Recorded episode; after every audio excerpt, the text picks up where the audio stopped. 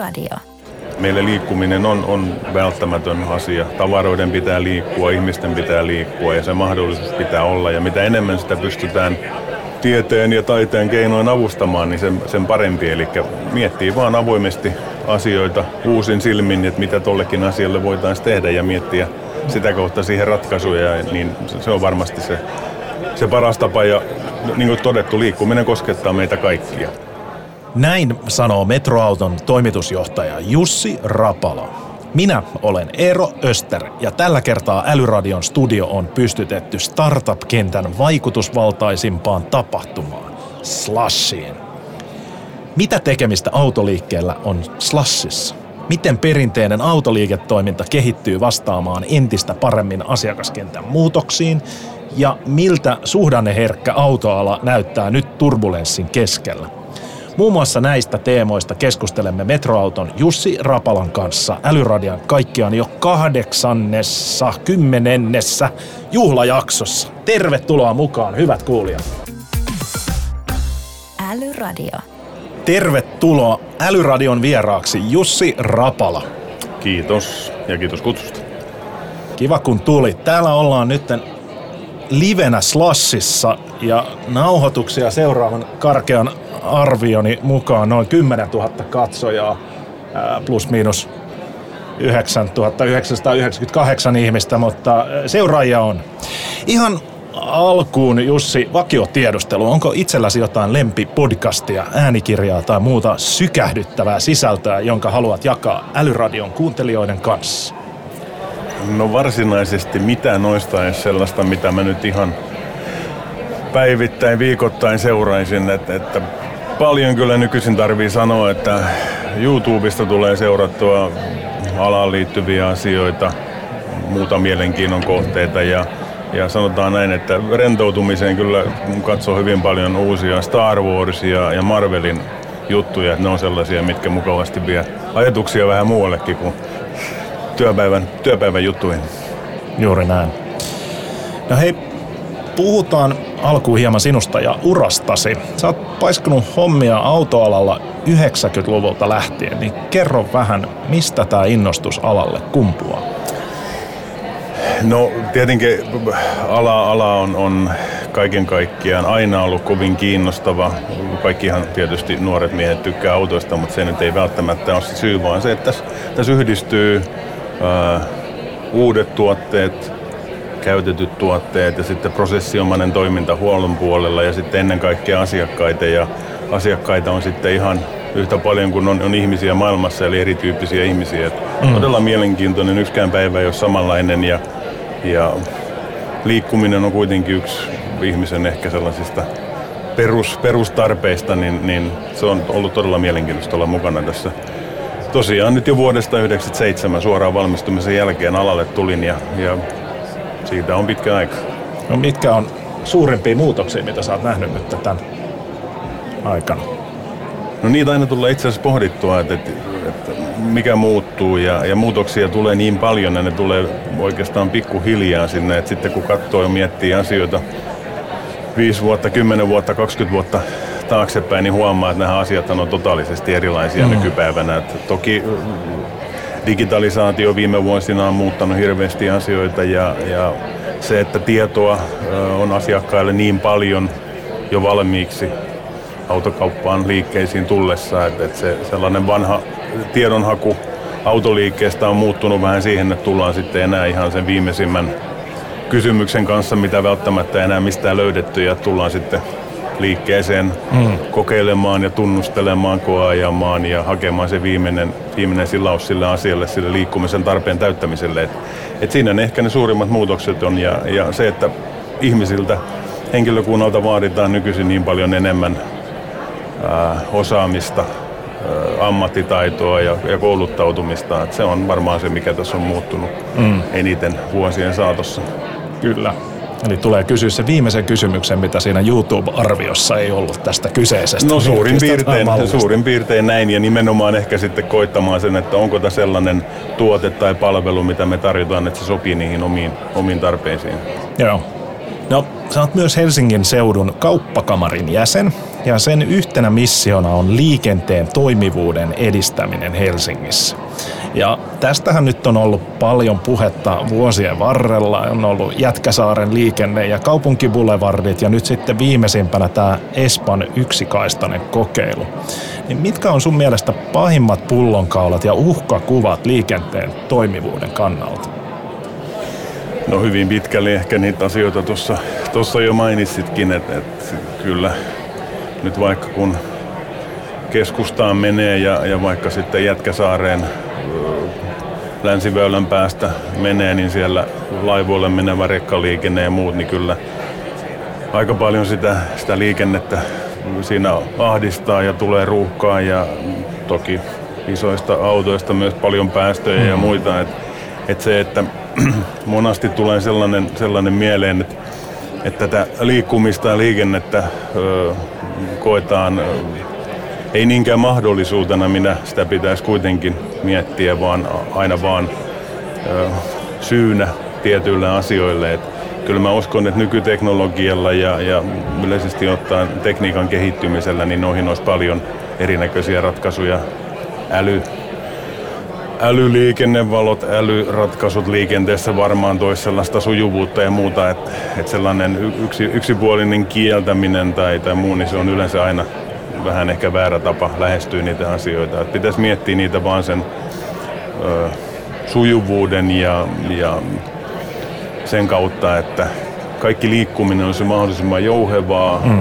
ja liikkumisvälineitähän on tarjolla paljon ja kukin luonnollisesti käyttää niitä, mitä itse näkee parhaammaksi omalle, omalle kohdalleen. Että sellainen ehdoton, ehdoton asenne kaikessa on mun mielestä aina vähän negatiivista. Kyllä. Kyllä, samaa mieltä. Pätee, pätee monenkin, moneen muuhunkin asiaan kuin pelkästään tähän liikennesuunnitteluun. No, jos vielä 90-luvulla äly sijaitsi autossa lähinnä kuskin tai ehkä apukuskin korvien välissä, niin mihin se on siirtynyt tähän mennessä?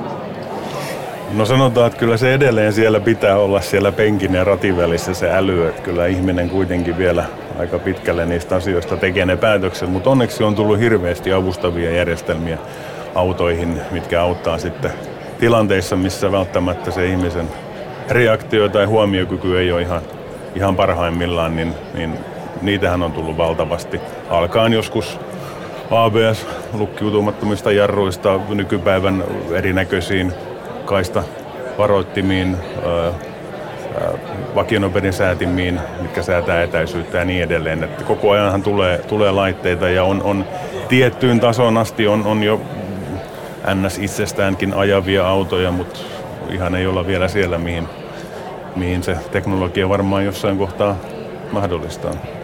Okei, mennään, mennään kohta näihin, näihin tota, itse ohjautuviin autoihin, mutta tässä niin kuin muutoksessa, jos miettii sieltä 90-luvun alusta tähän päivään, niin mitkä on ollut semmoisia suurimpia tekijöitä tässä?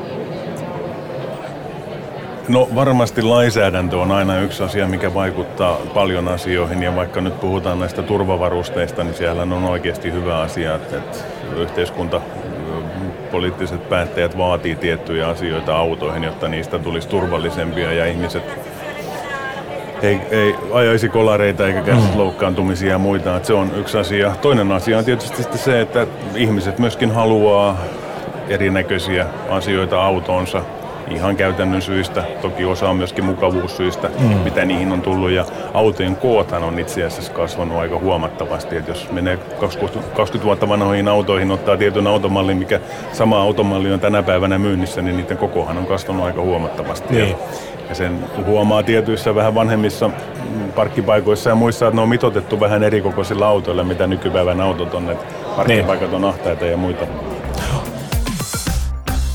Älyradio. No, startupista voimakkaasti kasvaneen suomalaisen Unikien perustaja Esko Mertsalmi vieraili Älyradiossa ja puhuimme muun muassa autonomisesta liikenteestä. Ja kuten sanoit, niin se ei ole ihan vielä tulossa, mutta mitä muutoksia autoissa ja liikenteessä voimme realistisesti odottaa tulevan viiden vuoden aikana? No, kyllähän ne kaikki kehittyy, menee valtavasti eteenpäin tietysti tässäkin asiassa, että autonomiset autothan ei ole missään periaatteessa mun ymmärryksen mukaan vielä edes sallittuja, eli sellaista mm. tilannetta, että antaisit sen auton hallinnan pois, niin, niin ei ole lain mukaankaan mahdollista. Mutta kyllä ne asiat kehittyy koko ajan ja, ja sanotaan henkilöliikenteessä on, on tietysti yksi, mutta sitten ammattimaisessa liikenteessä, tavarankuljetuksessa ja muussa, niin siellä varmaan tulee aika nopeastikin erinäköisiä palveluita, mitkä sujuvoittaa sitä ja, hmm. ja sanotaan, että siitä tulee älykkäämpää sitä liikenteestä. Mutta viiden vuoden aikana niin en, en, en, en vielä usko, että me nähdään ö, itsestään ajavia autoja liikenteessä tason viisi. Joo autoja, että se varmaan on, on 10, 15, 20 vuotta. Et jossain joku totesi, että 90 prosenttia on, on helppo saavuttaa, mutta se viimeinen 10 prosenttia vie sitten 90 prosenttia siitä ajasta. Niin. Et se, ne viimeiset teknologiset haasteet, ja jos mietitään vaikka Suomea, niin ää, täällä keliolosuhteet nyt vaikka marraskuussa niin on aika pimeät ja useasti sumuiset ja, ja sitten tulee lunta ja muuta, niin kyllä se teknologialle asettaa ihan valtavia haasteita, että niistä, niistä selvitään. Että kyllä siinä on, on töitä vielä tehtävänä, mutta kaikki menee koko ajan eteenpäin tasaisen varmasti, sanotaan nyt näin. Ehkä mä jotenkin näkisin sen niin, että kyllä se, se henkilökohtainen elämä, kun kaikilla tahtoo nykypäivänä olla puhelimessa, niin se puhelimen integroiti siihen autoon niin, että ne samat palvelut olisi siellä autossa hyvin pitkälti käytössä ja se olisi saumatonta se yhteistyö mm. auton ja, ja sen oman, oman puhelimen niin sanotun minän, minän välillä, niin, niin se varmaan tulee kehittymään ja se varmasti menee myöskin koteihin se sama asia, että että se integraatio tulee olemaan varmaan sellainen, mitä, mikä kehittyy. Ja tietysti monia asioita on, mitä tällä hetkellä pohditaan, niin, niin mielenkiintoista nähdä, että missä kohtaa niin sitten ihan oikeasti on niin, niin. käytännössä. Että. Kyllä. Jännityksellä odotamme. Palataan asiaan vuonna 2027 ja katsotaan mitä tuli. No, tämä äh, Unike on hyvä esimerkki startupista, joka hyödyntää rajapintoja ja on onnistunut skaalaamaan toimintaansa useammille autovalmistajille. Ja tässä auttaa, että tieto liikkuu valmistajien kesken, niin, niin minkälaisia mahdollisuuksia sä näet täällä Slashissa mukana olevien startupien ja autovalmistajien yhteistyössä? No siinähän on varmaan ihan rajattomasti mahdollisuuksia miettiä asioita. Et, et alahan on sinällään ollut ö, lähtökohtaisesti, että on auton valmistaja ja sitten on ollut joku joka niitä autoja maahan tuo ja sitten on ollut liikkeitä, joka niitä autoja sitten kuluttajille ja, ja yritykselle myy. Ja jokaisella merkillä on luonnollisesti tehtailla omat, omat tapansa toimia, mutta se, että tiettyjen tietojen jakaminen isossa mittakaavassa varmaan parantaisi tämän alan hmm. kokonaismenestystä ja, ja varsinkin sanotaan nyt turvallisuuteen ja, ja sen tyyppisiin asioihin, niin kyllä sen tiedon pitäisi olla täysin avoita, jotta, jotta siitä sitten voidaan tehdä erinäköisiä laskelmia ja muita, että mikä, mikä on, on paras tapa jotain asioita ehkäistä ja, ja niin poispäin. Kyllä, yhteistyössä on, on varmasti voimaa tuossakin asiassa ja, ja se, että, se, että jos antaa jollekin jotain, niin se ei välttämättä olekaan sinulta pois, vaan se voi olla kokonaisuuteen vähän lisää ja hyödyttää myös myös sinua ja, ja sun edustamia asioita siinä kohtaa. Niin, kyllä, kyllä. Joo. Ja tuosta on ehkä, ehkä konkreettinen esimerkki on just mitä puhuit siitä, että tämä matkapuhelin-integraatio niin kuin syvenee enemmän. Niin ehkä jos ajatellaan vaikka Toyota, niin ehkä niiden on järkevämpi avata se rajapinta, jotta Apple pystyy kehittämään sitä, kun että Toyota rupesi Applen matkapuhelin valmistaja kilpailijaksi. No se on varmasti juuri näin, että kyllä tietysti jokaisella on ehkä ne omat alueensa, missä ollaan parhaimmillaan ja, ja ehkä niissä kannattaa kehittää sitä omaa toimintaa ja ottaa sitten kumppaneita avuksi niissä asioissa. Mm. Ja loppujen lopuksi kaikissahan on, että kuluttajahan sen määrittelee, että mitä kuluttaja haluaa, niin siihen pitää pystyä vastaamaan. Jollei siihen pysty, niin, niin silloin tie on yleensä aika lyhyt. Niin, kyllä. No miten sä rohkaisisit startup-henkisiä nuoria lähestymään automaailmaa?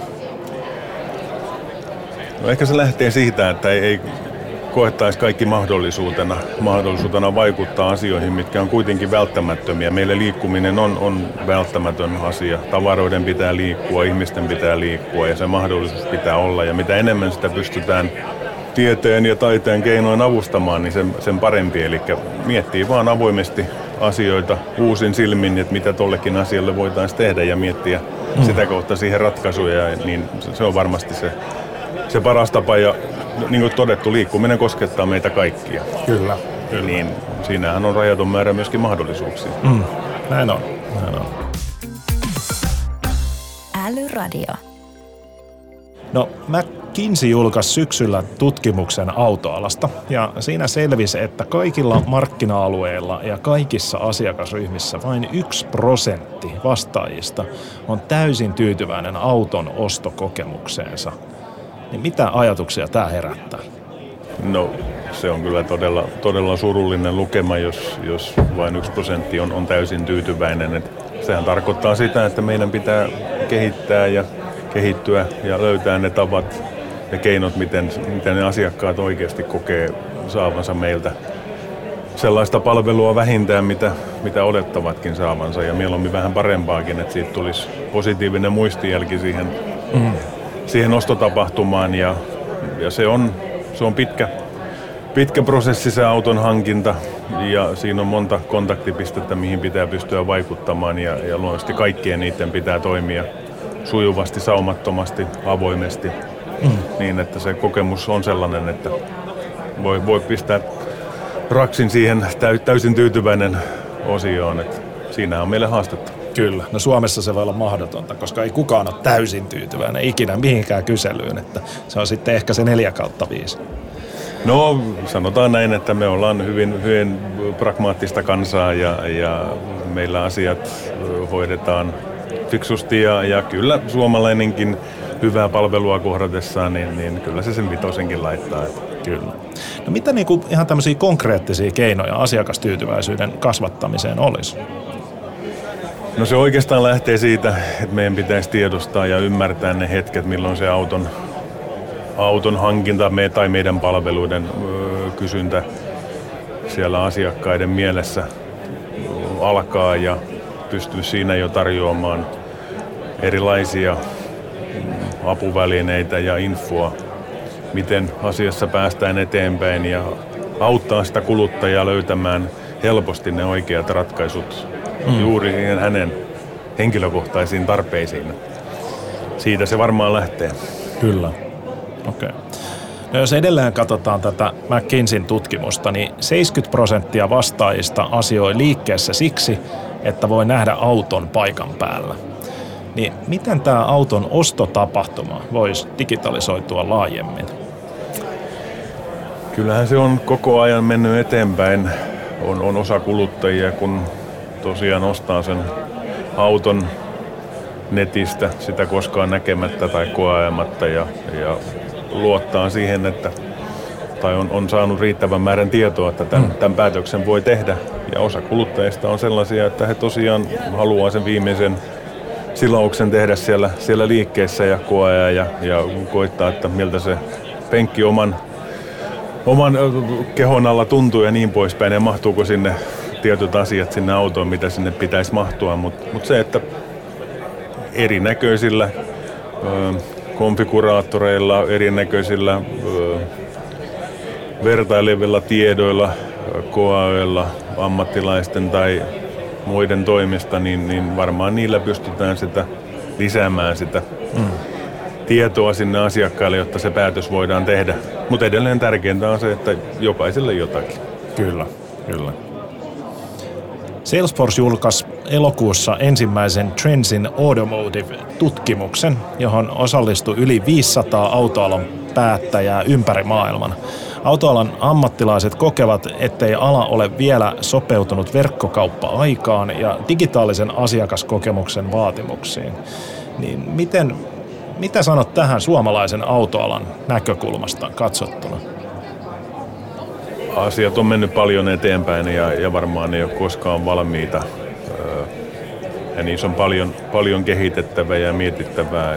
Toki niin kuin kaikessa muussakin, niin toi pandemia tai korona-aika lisäsi huomattavasti mm. näiden digitaalisten palvelujen kysyntää ja tuli uusia palveluja tarjolla asiakkaille ja, ja muuta, millä sitä asiaa voidaan hoitaa. Digitaalisesti, mutta niin kuin totesin, niin siinä on, on varmasti joka kohdassa vielä kehitettävää ja mietittävää, että miten siitä saadaan mahdollisimman helppoa ja saumatonta ja avointa ja sellaista, että se, se päätös pystytään tekemään Joo. Niillä, niillä tiedoilla, mitä me, me tarjotaan. Ja, ja tiettyjä kiihdyttimiä luonnollisesti tarvitaan aina, että asiat lähtee menee eteenpäin. Mutta. Kyllä. Te olette ollut nyt pari vuotta Salesforcein asiakkaita, niin minkälaisia tavoitteita te asetitte tälle yhteistyölle? No me lähdettiin oikeastaan ihan, ihan perus, perusasioista, eli ensimmäisenä meidän, meidän CRM, eli asiakasdata, piti saada kuntoon ja, ja niin, että sitä me tiedetään ja tunnetaan meidän asiakkaat. Että meillä on, me ollaan kohta sata vuotta vanha yritys ja meillä on ollut ja on paljon asiakkaita ja kaikki ei aina ollut ihan meillä sataprosenttisesti tiedossa ja ymmärryksessä, että mitä, mitä, mitä meidän asiakkaat on ja mitä he meiltä ja millaisia palveluja he on käyttänyt ja muuta. Lähdettiin sitä kautta rakentaa sitä pohjaa kuntoon ja, ja viety sitä nyt sitten eteenpäin pala kerrallaan, että, että seuraavaksi me otettiin sinne liidien hallintaan mukaan, me otettiin sinne koejojen hallintaan mukaan ja, ja nyt tällä hetkellä rakennetaan markkinoinnin automaatiota Salesforcen kanssa ja pala kerrallaan viedään sitä kokonaisuutta eteenpäin ja, ja luonnollisesti se, että asiakkaan me pystyttäisiin aina olemaan valmiita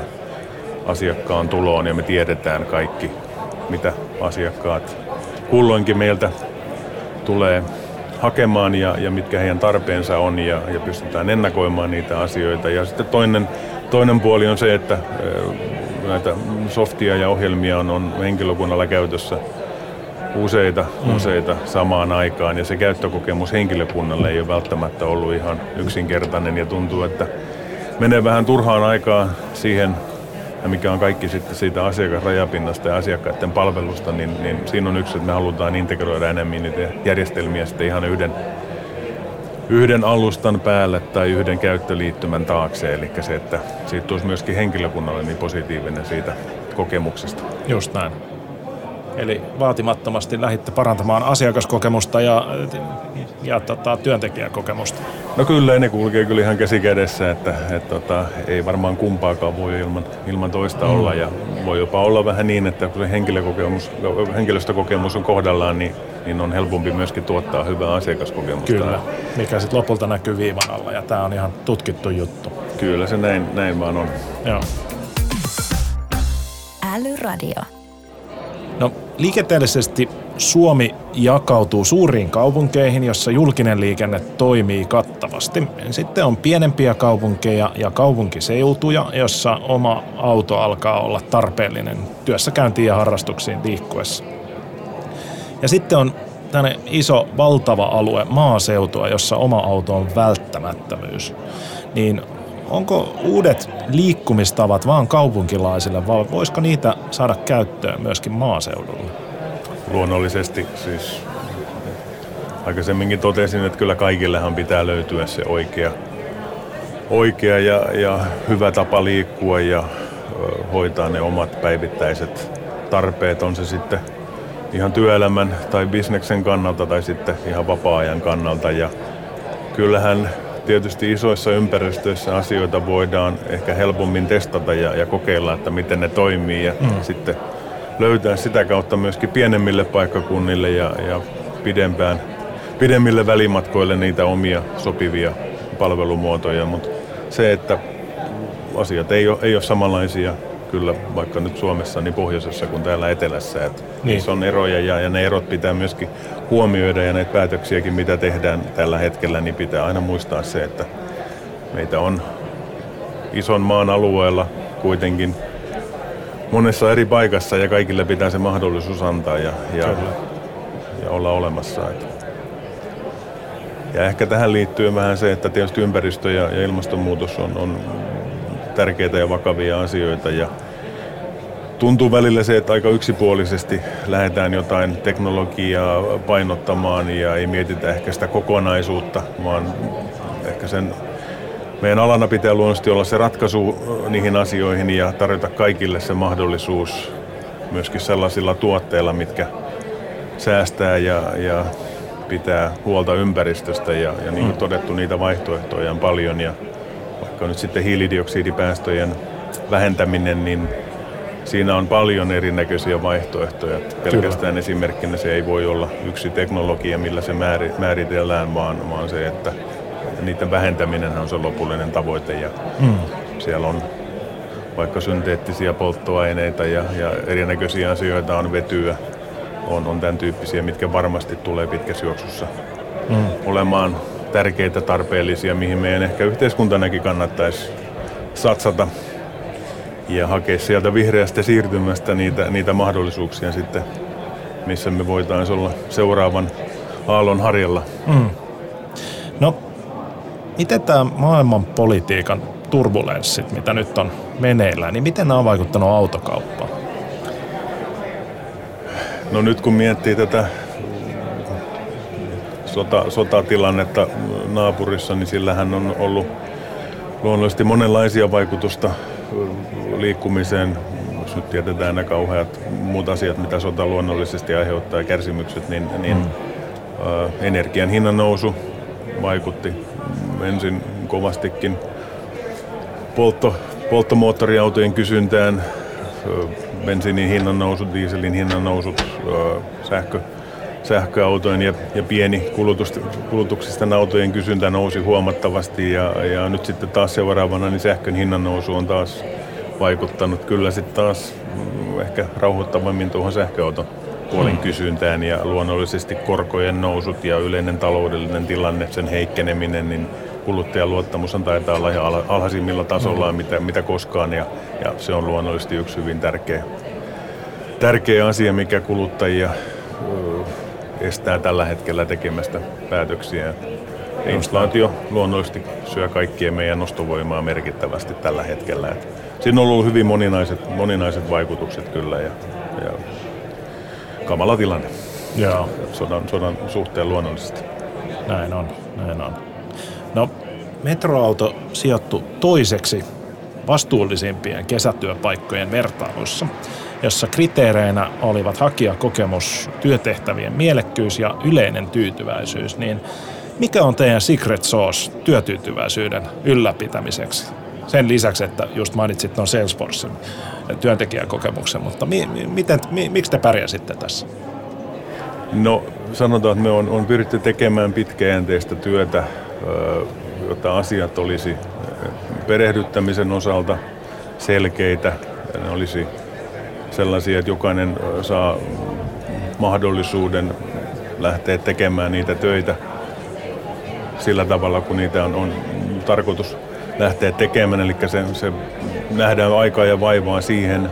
Me myöskin pyritään olemaan tiedon, tiedon suhteen, me jaetaan paljon tietoa koko ajan eri prosessien vaiheissa, hakuprosessin vaiheissa, pidetään työnhakijoita ajan tasalla siitä, että missä mennään. Ja meillä on sisäisesti myöskin paljon samalta, samalla tehtävätasolla olevia perehdyttäjiä ja vertais, vertaistukea sieltä löytyy. Ja kaikissa asioissa ollaan avoimia ja pyritään antamaan ihmisten toimia omana itsenään ja, ja pyritään löytämään myöskin kaikkiin asioihin yhteisesti niitä ratkaisuja ja, ja prosesseja ja muita käydään läpi kaikkien niiden kesken, ketkä siihen prosessissa on vaikuttamassa ja jokainen mm. saa antaa siihen sitä omaa panostaan. Ja oikeastaan yhdessä tekemällä ja, ja löydetään sellainen hyvä inhimillinen tapa, koska se, että edelleen maailma on, on ihmisten välistä kanssakäymistä ja, ja mm siitä se kokemus, kokemus varmasti muodostuu. Ja myöskin kesätyöntekijät, niin, niin me palkataan heitä tekemään niitä töitä, mitä me kerrotaan, ja he myöskin niitä töitä saavat tehdä. No niin, hienoa. Jatkakaa samaan malliin. Autojen asentamiseen ei taida enää riittää pelkkä hylsysarja, niin miten tämä alan koulutus on onnistunut vastaamaan autojen tietokoneistumiseen? Alan koulutus on kyllä valtaosin onnistunut oikein hyvin ja, ja meillä on kyllä todella osaavaa henkilökuntaa ja me koko ajan kouluttautuvat, kouluttautuvat lisää. Se mikä tietysti on, on oikeastaan varmaan alalla kuin alalla haasteena ollut viimeisenä aikoina, eli työvoiman saatavuus ja se, mm. että alan houkuttelevuus pitää saada paremmaksi, eli se että nimenomaan käsityksenä ehkä se, että autoissa on ollut tiettyä ja tietyn tyyppistä huoltotoimintaa edellisinä ja menneinä vuosina. Nykypäivänä se on täysin erilaista, että kyllä mm. kun korjaamolle menee, niin siellä on käytännössä jokaisella se tietokone mm. siinä kädessä ja se on kiinni autossa ja, ja sitä kautta niitä ongelmia lähdetään ratkomaan ja, ja alta osin työ on, on hyvinkin teknologiapainotteista. Että se, se hylsysarja toki tarvitaan edelleen monessa kohtaa ja sitäkin ammattitaitoa ja, ja muuta pitää olla, mutta se on kyllä monipuolistunut ja tarvii sanoa, että todellisia ammattilaisia nämä meidän mekaanikot on nykypäivänä. Että osaa kyllä ihmeellisiä asioita tehdä. no niin. Älyradio. No hei, nyt me ollaan päästy viimeisen kysymyksen äärelle. Jussi, sä oot Älyradion 80. juhlavieras, okay. jolta kysymme vakiokysymyksen. Jussi Rapala, mikä sinusta on älykkäintä juuri nyt? Se voi olla idea, palvelu, kirja, mitä tahansa. No ehkä älykkäintä tässä kohtaa kaikkien olisi, olisi kannattaa pitää pää kylmänä. Ja mitä pää kylmänä tässä kohtaa tarkoittaa on, on sitä, että maailmassa tapahtuu kamalia asioita ja tapahtuu myös hirveästi hyviä ja positiivisia asioita ja, ja tarkoitan lähinnä sitä, että kannattaa rauhassa miettiä ja, ja pohtia ja katsoa niitä, että mihin, mihin kannattaa satsata ja, ja mihin asioihin kannattaa mennä, koska muuten se sekamelska on, on sellainen, että siihen ei, ei pysty kukaan vastaamaan. Että rauhassa miettiä, ottaa tietoa ja, ja pitää pää kylmänä ja, ja mm. tehdä hyviä ratkaisuja. Kyllä, se on, se on älykästä. Pää kylmänä kuuntelijat. Iso kiitos haastattelusta. Kiitos. Älyradio. Näin on ensimmäinen Slash-jakso purkissa. Minä jatkan tutustumista Slash-pöhinään. Te voitte hakea inspiraatiota esimerkiksi kymmenistä aiemmista älyradiojaksoista. Jaksot löytyvät omasta suosikkipalvelustasi, josta voit myös klikata tilauksen päälle. Kuulemiin! Älyradio.